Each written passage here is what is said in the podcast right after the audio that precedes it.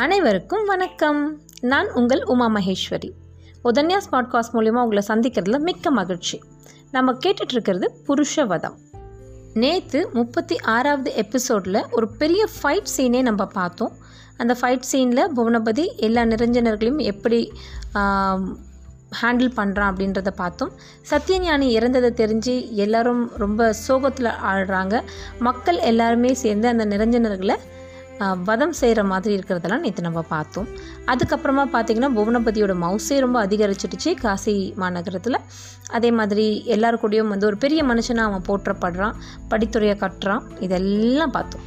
கடைசியில் முடியும் பொழுது காஞ்சிலேருந்து வந்த ஒரு மனிதரை அவர் பார்க்கலாம்.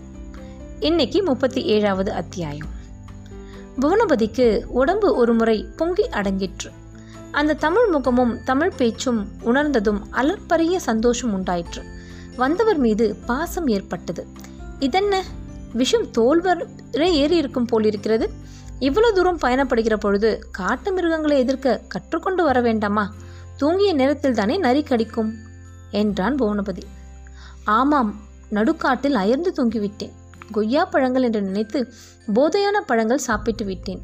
நரி காத்திருந்து கடித்து விட்டது என்றார் அவர். அந்த பழங்களுக்கு அடியில் நரி காத்திருக்கும். போதையில் எந்த பிராணி விழுந்தாலும் உணவாக்கி கொள்ளும்.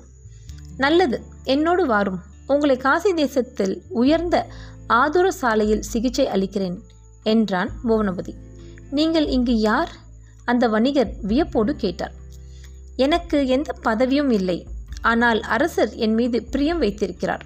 அவருக்கு என்னால் முடிந்த உதவிகளை செய்து வருகிறேன் காஞ்சிபுரத்தில் என் குடும்பம் பற்றி ஏதேனும் அறிவீரா? அவளுக்கு நீர் இங்கு வருவது தெரியுமா? என்றான் புவனபதி. தெரியாது. நான் கலிங்கம் வரைத்தான் பயணப்படுவதாக இருந்தேன். கலிங்கத்திலிருந்து ஒரு குழு காசிக்கு பயணப்படவே அவர்களோடு சேர்ந்து கொண்டேன்.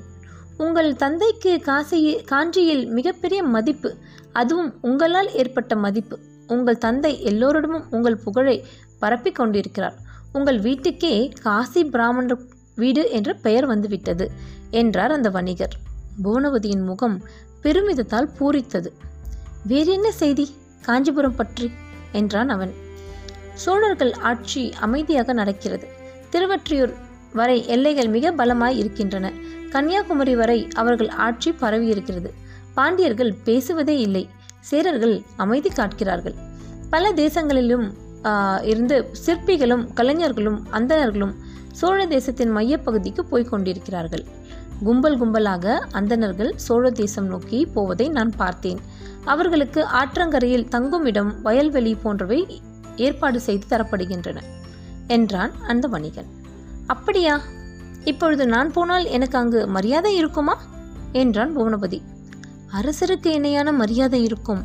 உங்களுக்கு முன் காசி தேசம் சென்றவர் வயதானவர்.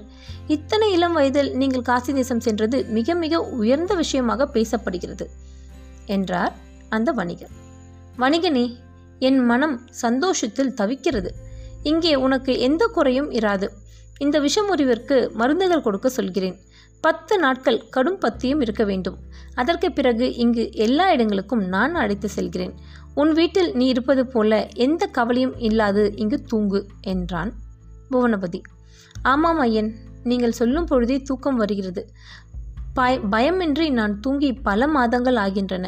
உங்களை பார்த்ததில் என் நோய் பாதி குணமாகிவிட்டது ஐயன். உடம்பு குணமான பிறகு நான் இமயமலை சாரல் போக வேண்டும். கைலாய தரிசனம் செய்ய வேண்டும். மூன்று மாதங்கள் நடந்து காசி வரை வந்துவிட்டோம். இன்னும் ஒரு மாதம் பயணப்பட்டால் கைலாயம் பார்த்து விடலாம் அல்லவா? என்றான் அந்த வழி வணிகன்.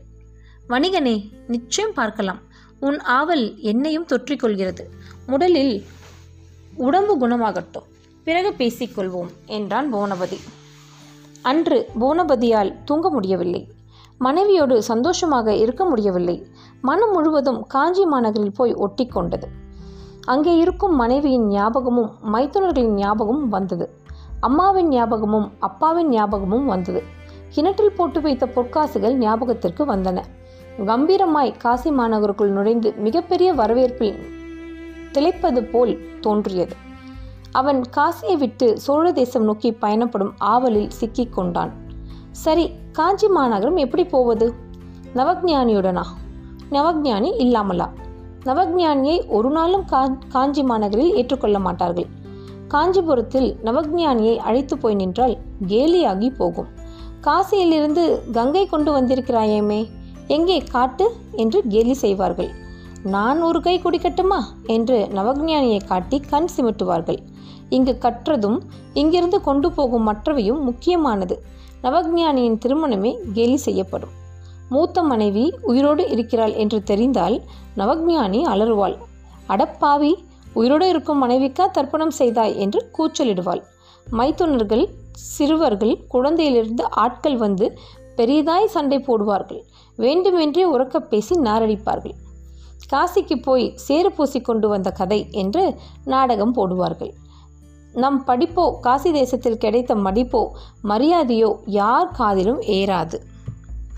எல்லா பொறாமை பிடித்த மனங்களும் இந்த இரண்டாவது திருமணத்தை குத்தி காட்டும் எத்தனை காசு கொடுத்தாலும் வாங்கி கொண்டு இதை பற்றியே இழிவாக பேசும். எனவே நவஜானியை காஞ்சிபுரம் அடித்து போகாமல் இருப்பது நல்லது. ஆனால் நவஜானி பிடிவாதக்காரி. அவள் காசிலே தனியாக இருக்க சம்மதிக்க மாட்டாள். ஆனால் இதற்கு வேறு வேறு ஏதேனும் செய்துதான் ஆக வேண்டும். இந்த வணிகனோடு வடக்கே போய் கைலாசமலை பார்த்துவிட்டு அப்படியே வேறு வழியாக தென் திசை நடந்துவிட வேண்டும். மறுபடி மத்தியம வயதில் காசி நோக்கி வரலாம். இவளோடு சேர்ந்து கொள்ளலாம். காஞ்சிபுரத்தில் வணிகர்கள் நகரத்தில் ஒரு மனைவியும் துறைமுகத்தில் ஒரு மனைவியுமாய் இருப்பார்கள். அதுபோல நம் வாழ்க்கையும் ஆகிவிட்டது. என்ன? சற்று இடைவெளி அதிகம். ஒரு மனைவிக்கும் இன்னொரு மனைவிக்கும் இடையே ஆறு மாத கால பிர பிரயாணம். இந்த முறை காஞ்சி மாநகர் திரும்பும் பொழுது நல்ல ஜாதி குறை குதிரையில் பயணப்பட வேண்டும். அப்போது இரண்டு மாதத்தில் போய்விடலாம். கலிங்க தேசத்தில் குதிரை மாற்றிக்கொள்ளலாம் எப்போது கிளம்புவது? என்ன சொல்லிவிட்டு கிளம்புவது? காசியில் பிரபலமாகிவிட்டதால் சட்டென்று கிளம்ப முடியாது. வேறு ஏதேனும் சரியான சாக்குப்போக்கு சொல்லிவிட்டு தான் போக முடியும். புவனபதி தீவிரமாக யோசித்தான். பல்வேறு கோணங்களில் சிந்தித்தான்.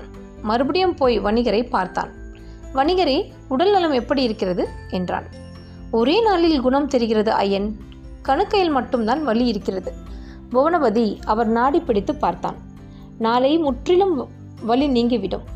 இன்னும் ஐந்து நாள் உண்டு உறங்கி கூத்து பார்த்து கங்கையில் குளித்து கோயிலுக்கு போய் சந்தோஷமாக காலம் கழியும். எனக்கு கடமைப்பட்ட ஒரு வீரன் அவனை துணைக்கு அனுப்புகிறேன் என்றான் புவனபதி.